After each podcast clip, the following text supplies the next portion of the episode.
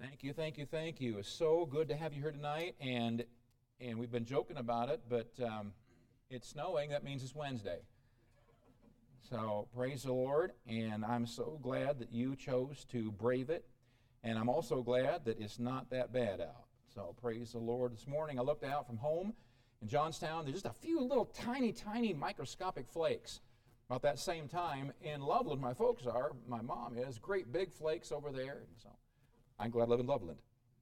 We're going to be in Isaiah chapter 30 tonight. Amber just gave me our flyers. They came in. He is Risen flyers. We're going to be passing these out in parts of Loveland in preparation for the Resurrection Sunday.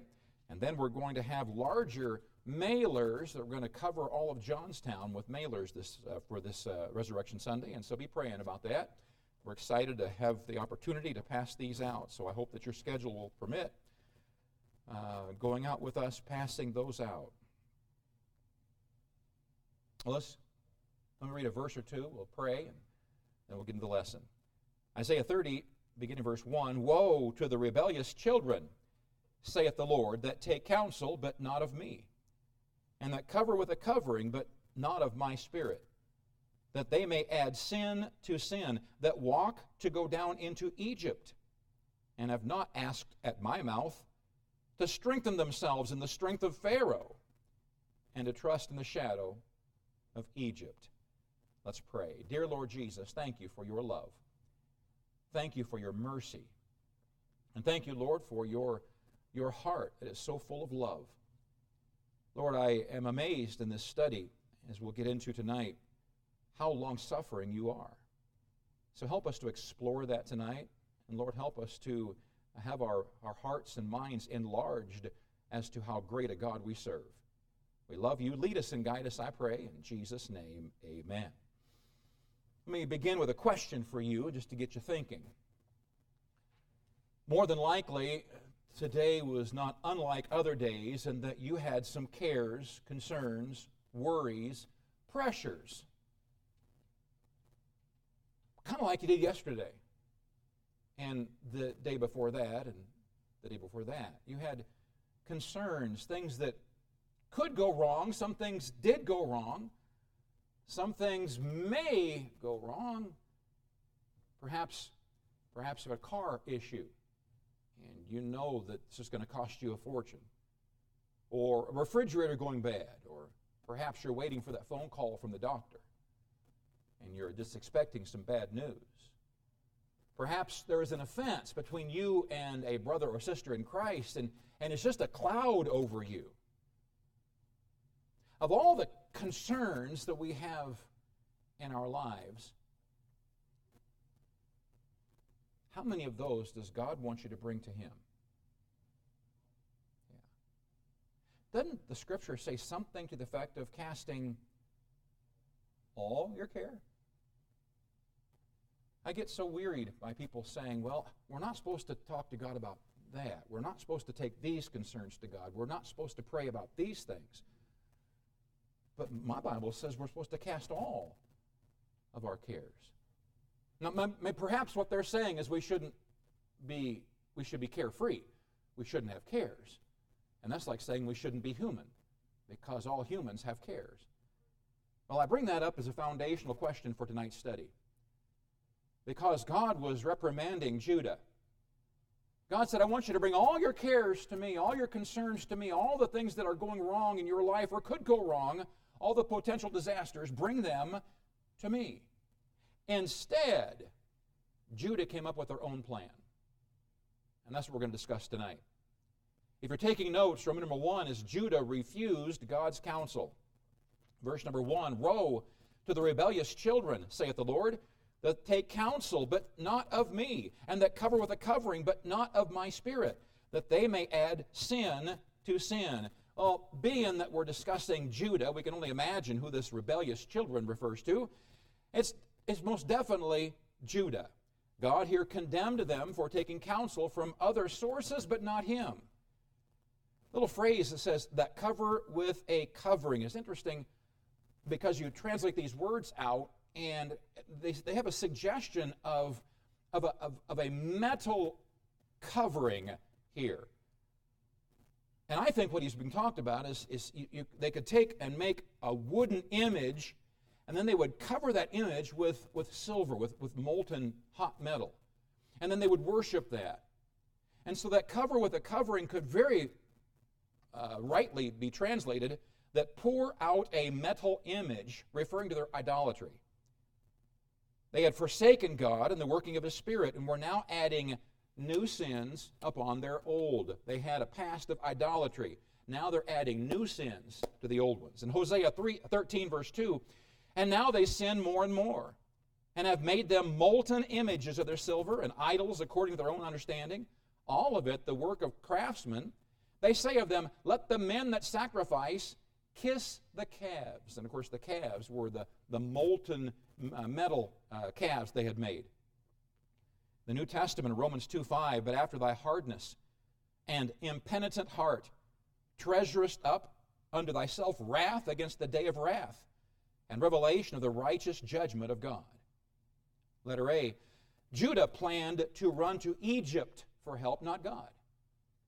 Verse 2 that walk to go down into Egypt and have not asked at my mouth to strengthen themselves in the strength of Pharaoh and to trust in the shadow of Egypt. Just a reminder, we're, the, the book of Isaiah is one where God is giving to him a judgment, a prophecy of judgment against the people of Judah. And that judgment immediately was going to be the nation of Assyria, and Assyria was on the, on the march toward them. They'd already routed Israel, the northern kingdom, and brought destruction there, and they were continuing their journey to Jerusalem. And so Isaiah is warning of what's going to happen. In light of the impending Assyrian invasion, Judah decided to seek the help of the Egyptians. Judah decided to, he, to, to ask the help not of God, but of the Egyptians. They were willing to put their trust in Pharaoh, but not God. In chapter 31, verse 1 in Isaiah, Woe to them that go down to Egypt for help, and stay on horses and trust in chariots because they are many, and in horsemen because they are very strong. But they look not unto the Holy One of Israel, neither seek the Lord. Number one, Egypt would become Judah's shame. Verse 3 Therefore shall the strength of Pharaoh be your shame, and the trust in the shadow of Egypt your confusion. God had told his people that by putting their trust in Egypt, they would end in shame and confusion. The people who went for help would cause them to regret their decision. In Jeremiah 17 5 and following, Thus saith the Lord, Cursed be the man that trusteth in man, and maketh flesh his arm, and whose heart departeth from the Lord. For he shall be like the heath in the desert, and shall not see when good cometh, but shall inhabit the parched places in the wilderness, in a salt land, and not inhabited. Blessed is the man that trusteth in the Lord, and whose hope the Lord is. Number two, Judah had already sent messengers to Egypt. Verse 4 for his princes were at Zoan, and his ambassadors came to Hanes. Apparently, Jude had already sent emissaries to these two cities in Egypt to ask for Pharaoh's help. These two cities were the places the pharaohs typically resided. Either they were in this city or in this city, in Zoan or in Hanes. And so Judah sent messengers to both cities to try to find Pharaoh. Number three, instead of receiving help, Judah would leave Egypt shamed.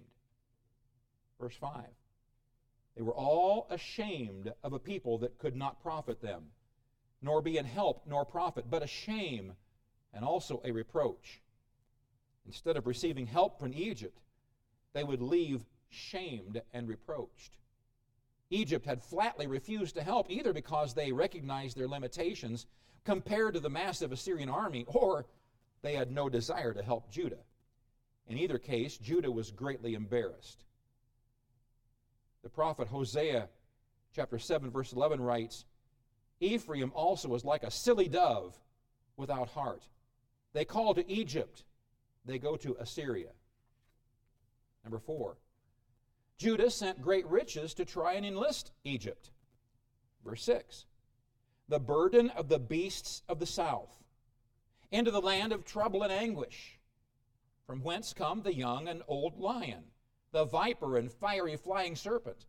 They will carry their riches upon the shoulders of young asses, and their treasures upon the bunches of camels, to a people that shall not profit them.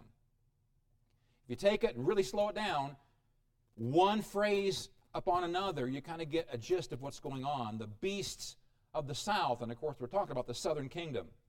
The northern kingdom of Israel has already been destroyed by Assyria. Now the judgment is coming toward the southern kingdom. Well, the burden of the beasts of the south. These are beasts or animals from the south. So here's a description of this caravan of riches coming out of Judah, heaped high on the backs of camels on their way to Egypt. Judah is sending a huge uh, store of wealth to Egypt to bribe them, to buy them, to be a help to them. They would go into the land of trouble and anguish. This very aptly described the desert region between Judah and Egypt. A rough, animal infested region known for its dangers. The region must have had its share of attacks by lions, giving it an ominous reputation. There were areas in that route where poisonous snakes were common, some of a variety that would drop from trees overhead. I read about this. There were actually snakes, they say, that would be in trees. And I know down south where my kids uh, live, my, uh, the father of my son in law shows me pictures of some of the places he goes in the swamps. And he says, you got to be careful because these water moccasins, massive water moccasins, will be in the trees and they'll drop down into your boat. So you got to always keep an eye on it. Well, these snakes don't drop down. These snakes dart out of trees. They, they, they call them flying serpents. And so these are spooky, spooky serpents. But here, here we see flying, fiery serpents. Well, now, fiery serpents, doesn't that make us reminiscent of another time in Israel's history? Fiery serpents? Sure, where they had provoked God so much by their complaining. He sent fiery serpents among their poisonous snakes, and they got bit by them. And God says, Take, Moses, take and, um, uh, and make a brass serpent and attach it to the end of a pole. And then take that pole and lift it high. And he says, Anyone who looks to that serpent will be healed from their poisonous snake. And of course, that's a beautiful picture of salvation, looking to the Son of God for salvation.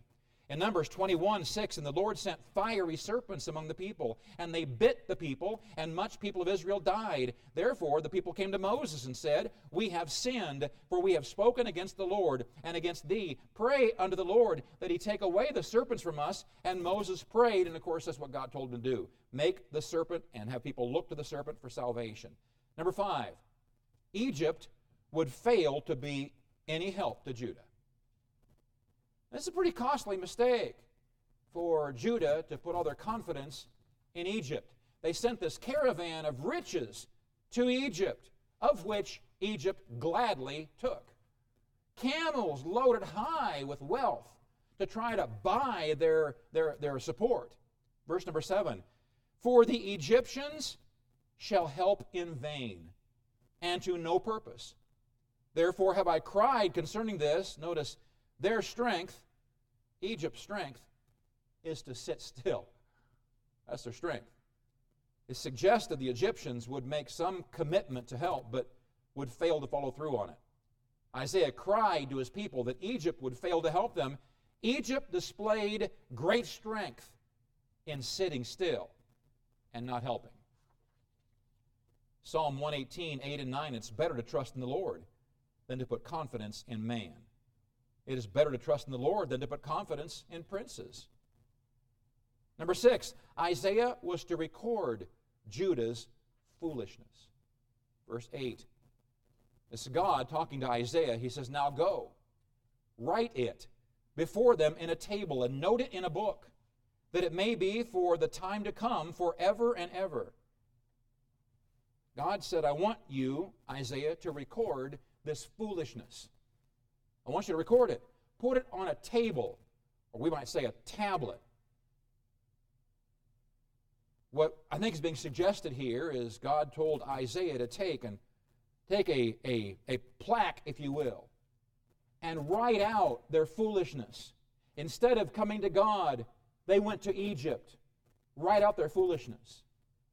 Now, in this, in this, it is it is uh, it's suggested that there was a a means of making it stand out to make public.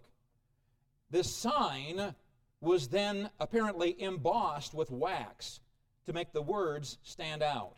And then the sign was hung in a public place, like the temple, so the people could easily read it. So here's this indictment against them. Put on a sign for all to see, and it's hung in a public place. This indictment Judah went to Egypt instead of to God. And they publicly hung it up as a sign. And God said to Isaiah, I want you also to write it in a book so that it will last for posterity's sake forever. How would you like your foolishness to be emblazoned on a sign in a public place for all to see and then written down in a book to last for posterity's sake? That's what God did for Egypt. Letter B God pronounced his indictment against Judah. Number 9, or verse number 9, that this is a rebellious people, lying children, children that will not hear the law of the Lord. God's assessment of his children was a stinging indictment. He said they had been rebellious against him, lying to themselves and to him, and they refused to pay attention to his laws. They had ignored his word. You ever notice how frequently some of these horrible, horrible um, stories of Israel or Judah and the wickedness of God's people and how carnal they got and fleshly they got and some of the horrible things and, and the fact they ignored God's word and the fact they did not run to God for counsel but ran to some other scheme. You ever noticed how when you stop and think about it, it often reflects our own decisions? Zechariah 7, verse 11 and 12. But they refused to hearken, and pulled away the shoulder, and stopped their ears, that they should not hear. Yea, they made their hearts as an adamant stone, lest they should hear the law and the words which the Lord of hosts hath sent in his spirit by the former prophets. Therefore came a great wrath from the Lord of hosts. It says they stopped their ears, they pulled away their shoulder. They did this. Hmm. Hmm. and they stopped their ears. I can't hear you. Isn't that juvenile? Stop their ears. I'm not listening. Who does that? Well, immature children. Which maybe is why God called them the children of Israel. His children. Number one, the people resisted the prophets. Verse 10, which say to the seers, see not. And to the prophets, prophesy not unto us right things, speak unto us smooth things. Prophesy deceits. You catch what they're saying? Judah to the prophets are saying, now, now don't, don't give us those hard prophecies. Don't give us that. We want to hear smooth messages. We want to hear really nice messages. We want to hear how good we are. In fact, Prophesy deceits, prophesy lies. God said his people were slighting his prophets. Instead of desiring to hear God's message, the people told the prophets to stop giving them their harsh words against sin, imploring them to repent and get right with God. Instead, they wanted to hear smooth things, ear tickling sermons, making them feel good. They even told the prophets to stretch the truth and lie. Number two, Judah charged the prophets to leave them alone. Verse 11 To the prophets, they said, Get you out of the way and turn aside out of the path. Cause the Holy One of Israel to cease from before us. Judah demanded the prophets to stop with their accusing messages and tone. They wanted nothing to do with the Holy One of Israel. The people had grown hostile towards God's holiness they had grown impatient, having their sins constantly thrown in their faces by God's mouthpieces, the prophets. Isn't it interesting? That aspect of God that really bothered them. Here he's called the Holy One of Israel. It was God's holiness that affected them. The fact that God was so rigid and strict in his standards. The fact that God had rules to follow. Romans 1, 8, 128. And even as they did not like to retain God in their knowledge, God gave them over to a reprobate mind to do those things which are not convenient. Romans 8, 7, because the carnal mind is enmity against God. They're at odds, they're enemies. For it's not subject to the law of God, neither indeed can be. Letter C. God sent a message of condemnation. Verse 12. Wherefore, thus saith the Holy One of Israel, because ye despise this word, and trust in oppression and perverseness, and stay thereon, and there's more following, God sent Judah a message. He identified himself as the very God they had disdained, the Holy One of Israel. He told them that because they had grown to loathe his word, instead had chosen to put their trust in bribing their Egyptian neighbors, he would send judgment as was to follow. Number one, Judah was about to break apart like a damaged wall. Here's a, quite a picture. Verse 13. Therefore, this iniquity shall be to you as a breach ready to fall, swelling out in a high wall, whose breaking cometh suddenly at an instant. Now, the picture is a wall. Perhaps in my mind, I see this, uh, this house that was built on a hill. And in preparation for the hill, they leveled it out so the house could be flat. There could be some yard up here. But what that meant is they had to landscape it a real sharp hill. Well, now the ground doesn't stay there on its, on its own, so they have to put a wall there, a retaining wall. Well, one day you get a real bad uh, drenching downpour, and all of a sudden water starts coming through the brick there and starts washing away. And before you know it, there's a breach in that wall if that water gets bad enough, that wall is going to begin to bow out. And then if it gets bad enough, it's going to break there. And just like a dam that gets a breach and it begins to bow and break, that's what God's describing here. God's describing Judah. They're about to break apart like a damaged wall. Number two, God would bring devastating judgment upon Judah.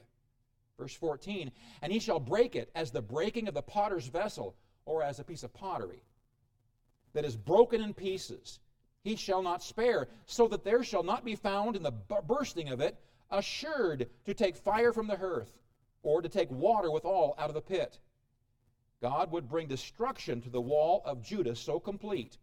He likened it to the breaking of a vessel of pottery broken in pieces. God said he would not spare or hold back. There would not be left standing any part of the wall big enough to be of any value. Number three, Judah had refused God's gracious offer for help. Verse 15, For thus saith the Lord God, the Holy One of Israel. There you go, third time. In returning and rest shall ye be saved. In quietness and in confidence shall be your strength. And ye would not. God reminded Judah of his mercies and gracious provisions. He gave them so much time and opportunity to come back to him, to plead for his protection against the Assyrian invasion. Had they done so, God would have blessed them and saved them, he says, giving them rest. His desire for his people was quietness and confidence. But sadly, they refused his offer and sought help from other areas. Number four, Judah's plan to escape on horseback would be defeated. God says, just call upon me. Cast all your care upon me. And Judah finds every way possible not to call on God. Verse 16, but ye said, No. No, I will not go to you, God. For we will flee upon horses. Therefore shall ye flee, God says. And they said, And we will ride upon the swift. And God says, Therefore shall they that pursue you be swift. In other words, Judah says, Here's what we're going to do we're going to get on horses and we're going to run away from them. And God says, Here's what I'm going to do I'm going to make Assyrian horses faster than your horses. They'll be defeated. God shows some real irony here. Number five, Judah would flee before the Assyrians and be defeated. Verse 17 1,000 shall flee at the rebuke of one, at the rebuke of five shall ye flee, till ye be left as a beacon upon the top of a mountain and as an ensign on a hill. I think I asked you before, what's an ensign in the Bible? An ensign? A flag. An ensign in the Bible is a flag. All right, with that in mind, he says, until you be like an ensign on an hill. All the troops are gone. All that's left is a flag. The troops are all dead. There's a, simply a flag waving in the breeze. Notice this is 1,000 shall flee at the rebuke of one. 1,000 people of Judah shall flee at the rebuke of one Assyrian. And at the rebuke of five Assyrians shall ye, all of you, flee, is what he's saying. God said a small military force of the enemy would utterly rout Judah in its futile attempts at defense.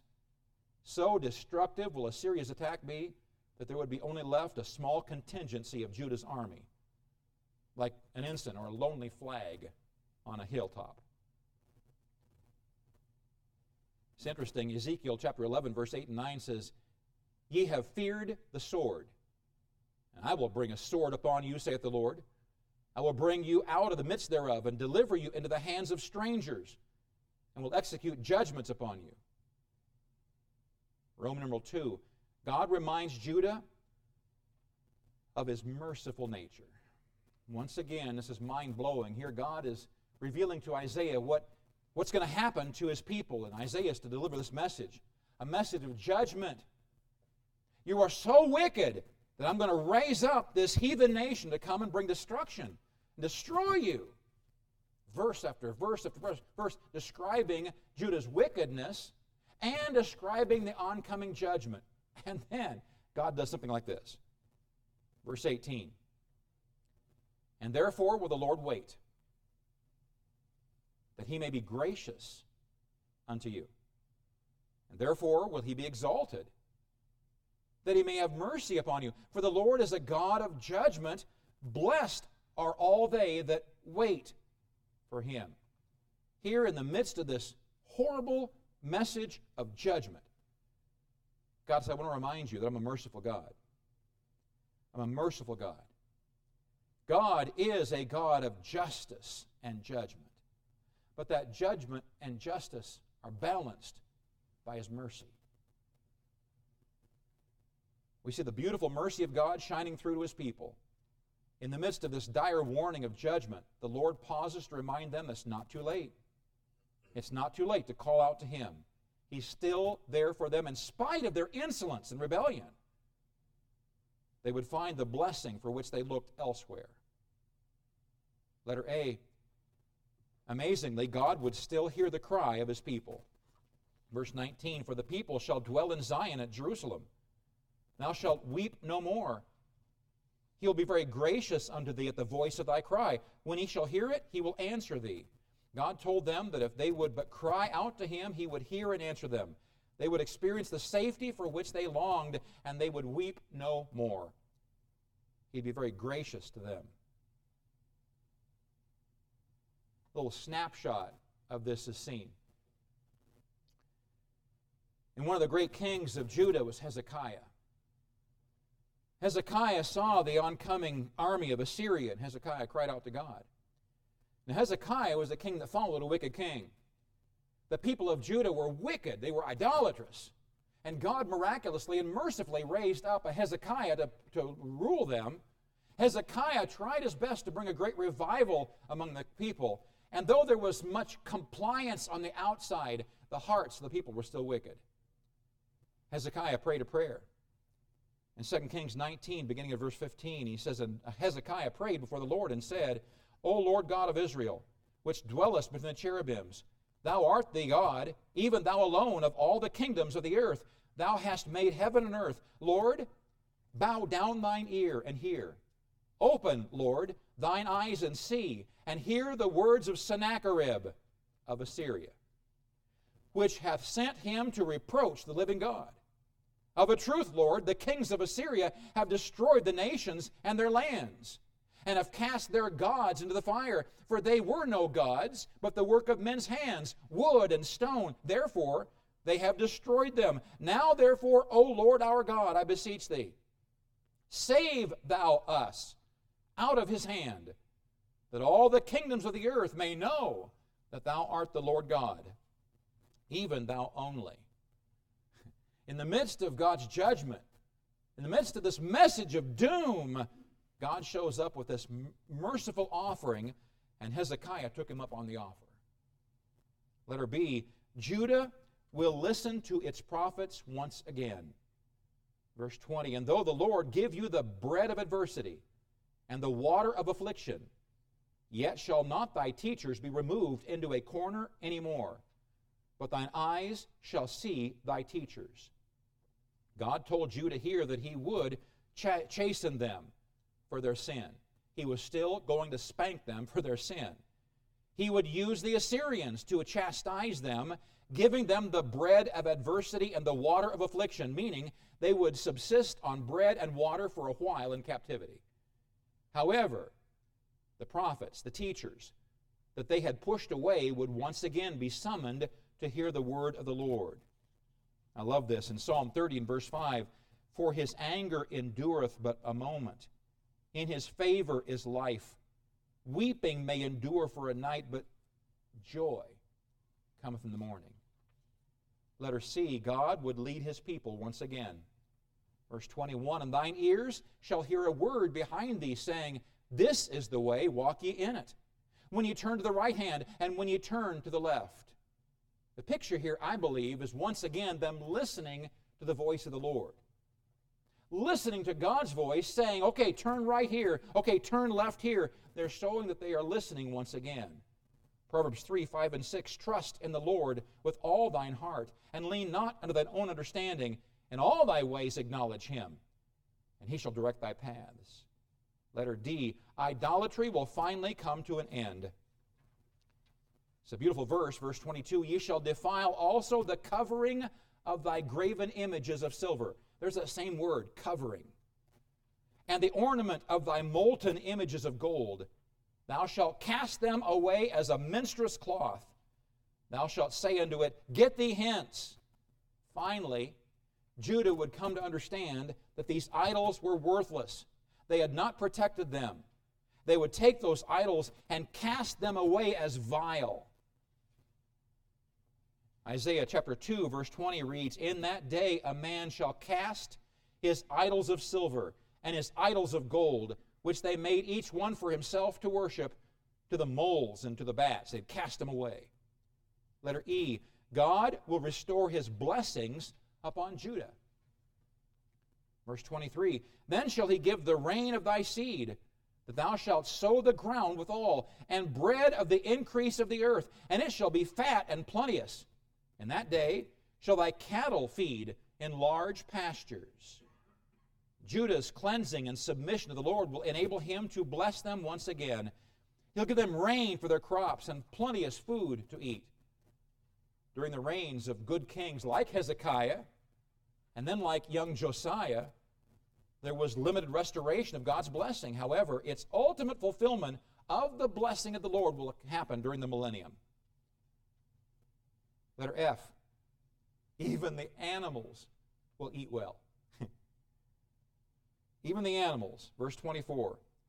The oxen likewise and the young asses that ear the ground shall eat clean provender, which hath been winnowed with the shovel and with the fan. I'll take some searching here to figure these words out, but in God's restored day of blessing, the animals that are used to ear the ground. Means to till the ground. Earing the ground is tilling the ground. We see this in, um, in Deuteronomy 21 verse 4. And the elders of that city shall bring down the heifer unto a rough valley. Describing the valley, that valley is neither eared nor sown. It's neither tilled nor sown, and shall strike off the heifer's neck there in the valley. This, um, this, this, this uh, clean provender or this clean food, they'll feed the animals and they'll give them clean provender. Now, it goes on to describe this food as being winnowed with the shovel and with the fan. Now, if you think about it, that's what they would do the grain. They would take that and they would, they would, uh, they would beat it, then they would throw it up in the air with this big shovel, have the wind catch it, and the wind would blow away the chaff, leaving just the grain. They would take that and then they would make flour out of that.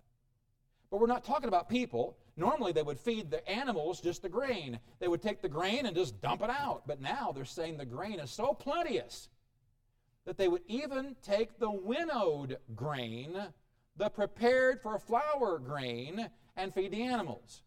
That's what it's going to be like. And all the animals will be happy. Letter G.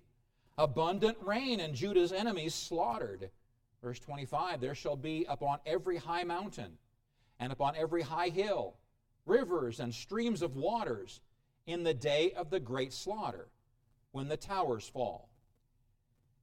This is describing a day of abundance of rain, creating lush vegetation on every high mountain, every high hill. The day of the great slaughter may at least partially refer to Assyria's army destroyed. It looks beyond, however, to the enemies of Christ in the tribulation. The towers falling would represent fortresses falling before the Lord and his army. Um, we're pleased because this year, yesterday, I read that the mountains, at least, not, at least one of the ranges, was at 133% of their snowpack. That sound about right? Okay, that's a good thing because that means all that snow up in the high mountains, when that melts, it will benefit all those at the base of the mountains as the water comes down. God is saying at this time there will be so much rain, so much snow in the high peaks that it will water everything below it. It'll be a time of great blessing. Letter H, the Lord will heal his people in that day. Verse 26. Moreover, the light of the moon shall be as the light of the sun. The light of the sun shall be sevenfold, as the light of seven days in the day that the Lord bindeth up the breach of his people and healeth the stroke of their wound. So in that day, under the rule and reign of the Lord Jesus, of course, this is looking to the time in the future, a time where the Lord rules and reigns in the millennium. Even the lights of the heavens will shine brighter. Allegorically, truth will shine brightly, lighting the earth with the knowledge of the Holy One. The Lord in that day will heal the breach and wound of his people. They had sinned, creating a breach in their relationship. The Lord will bind up that in his forgiveness. Their sins had been judged, leaving a wound. He would also heal their wounds in his abundant mercy. Letter I, God's judgment against his enemies. Verse 27 Behold, the name of the Lord cometh from far, burning with his anger, and the burden thereof is heavy. His lips are full of indignation, and his tongue as a devouring fire. Judgment is once again the theme. However, it's not directed at God's people any longer, it's against his enemies.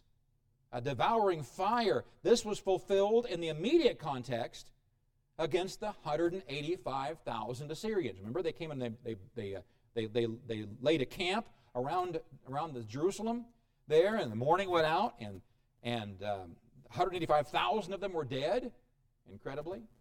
I misspoke last week, mixed up two stories, saying the lepers went out. Well, they went out a different time when the Syrians were out there, not the Assyrians. So thanks for correcting that.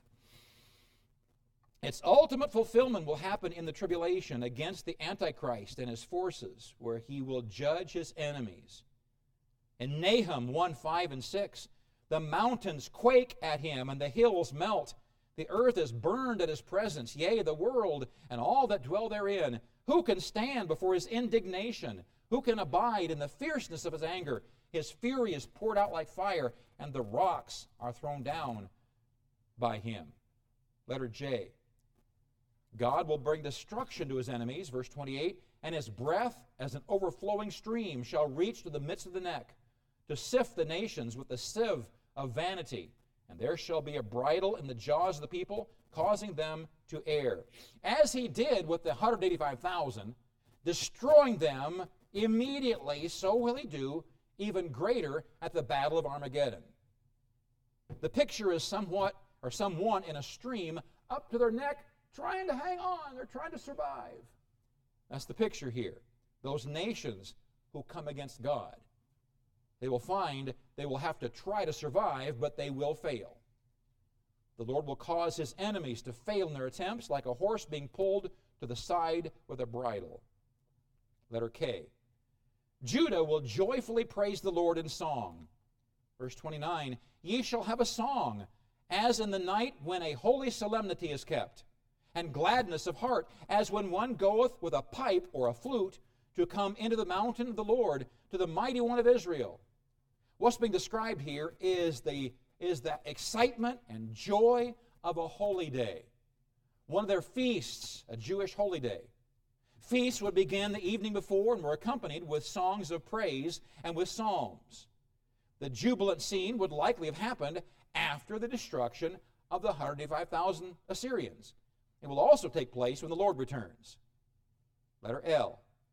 God's wrath will be revealed against his enemies. Verse 30 And the Lord shall cause his glorious voice to be heard, and shall show the lightning down of his arm, with the indignation of his anger, and with the flame of a devouring fire, with scattering and tempest and hailstones. Though there may have been some of these events at the destruction of the Assyrian army, likely this describes God's judgment during the tribulation.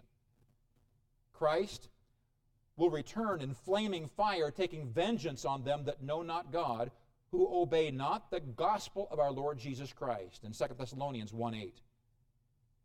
Lastly, Roman number 3. God reassured them that he would destroy Assyria. Now remember, this is all being precipitated by Assyria's march toward them. And they get fearful. Instead of turning to God, they run to Egypt. And now, this full circle, verse 31 For through the voice of the Lord shall the Assyrian be beaten down, which smote with a rod. The view comes back to their immediate threat, the Assyrian invasion. God declares he will beat them down. Though they had smitten God's people with a rod, he will thoroughly beat them down. They had destroyed the northern kingdom, but God was going to destroy them, which he did. 2 Kings 19:35. Letter A. God would beat Assyria with their own pride. Verse 32. And in every place where the grounded staff shall pass, which the Lord shall lay upon him, it shall be with tabrets and harps. And in battles of shaking will he fight with it. Well, first of all, what's a grounded staff? Well, this suggests a flagpole being stuck in the ground, representing ground being taken by a conquering king. He took the ground. There's a flag now representing his ground. The Lord would allow Assyria to advance in all their glory, singing and carrying on as if they were headed to an easy victory against Judah. God would, however, take their grounded staff and beat them with it. he, would, he would destroy them with their grounded staff or beat them with their own pride. In Isaiah 2 and verse 19, and they shall go into the holes of the rocks, into the caves of the earth, for fear of the Lord, and for the glory of his majesty, when he ariseth to shake terribly the earth. Letter B.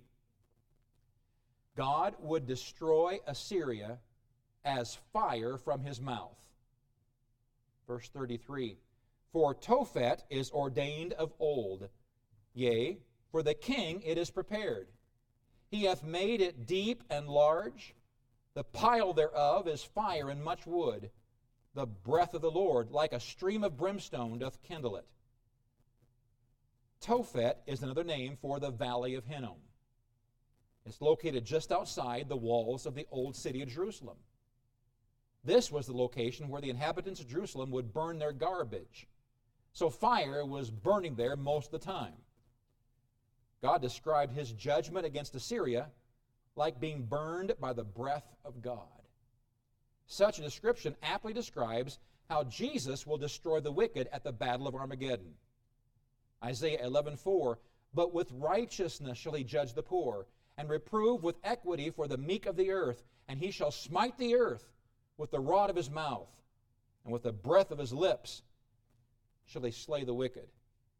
So, once again, tonight we have seen this amazing dichotomy of God's nature. On the one hand, he is this God of judgment.